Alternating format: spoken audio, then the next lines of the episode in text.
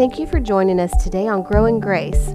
This podcast is a daily journey through the Bible in a devotional format to discover the beauty of God's unconditional love and limitless grace.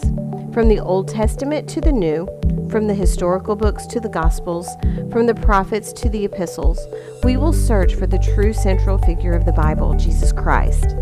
Now, for today's devotional, here's your host, Jonathan Carver.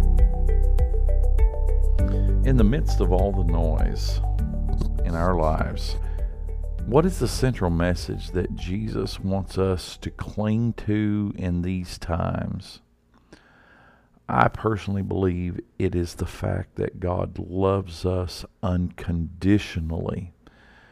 You know, when we start talking about the subject of grace, it makes some people very nervous and the reason why it makes people nervous is because that we are predisposed as people to believe in a do good, get good, do bad, get bad kind of religion.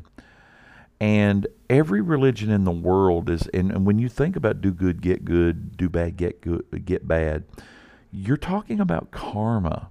In other words, your behavior and your actions produce this kind of law of physics equal and opposite reaction and and and it drags God into this concept of that is if I do bad then God's going to punish me and if God do good then God's going to bless me and we're on this treadmill this this this terrible cycle uh, that causes us to become spiritually exhausted.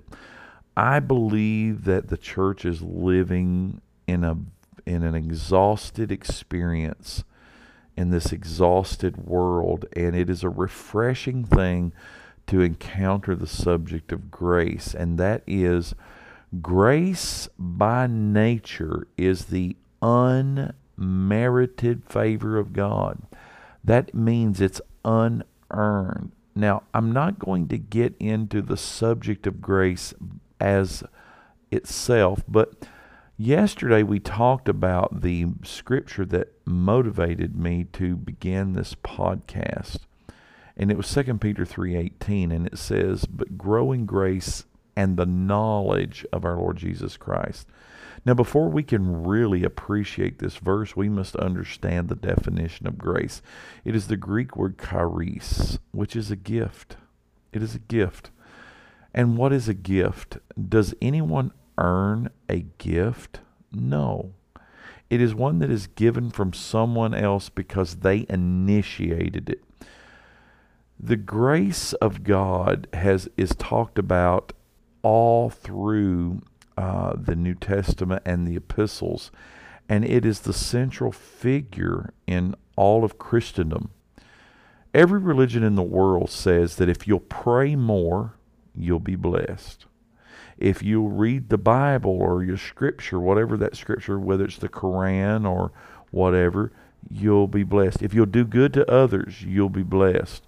Um, if you sin, you will be cursed or you will be uh, you will be punished. All of these kind of things, and we're predisposed from this. How do how are we predisposed to this? We'll think about it this way. Um, you work a job for 40 hours, and when you get done with that week, you have an anticipation of a proper requiting of that work week in. If you're making $20 an hour or whatever the case may be you're expecting a paycheck that reflects the work that you did. It's really easy for us to fall into that that method as we approach our heavenly father and it's very unfortunate because the scripture is laden with examples where that is not the case. Another way we think about it, even when we treat our own kids, we often reward good behavior and we punish bad behavior, in which there is a place for all of that. Unconditional love as an infinite grace is of a concept that is foreign to so many people because we so want to demand justice in the world. This is the reason why we have issues like racism, because we have made assessments and judgments based on things and we feel that someone else owes us. It's like that in our spirit we have a clenched fist that demands somebody to justify us. But the beauty of God is, and it can be found really in Luke 15 in the story of the prodigal son.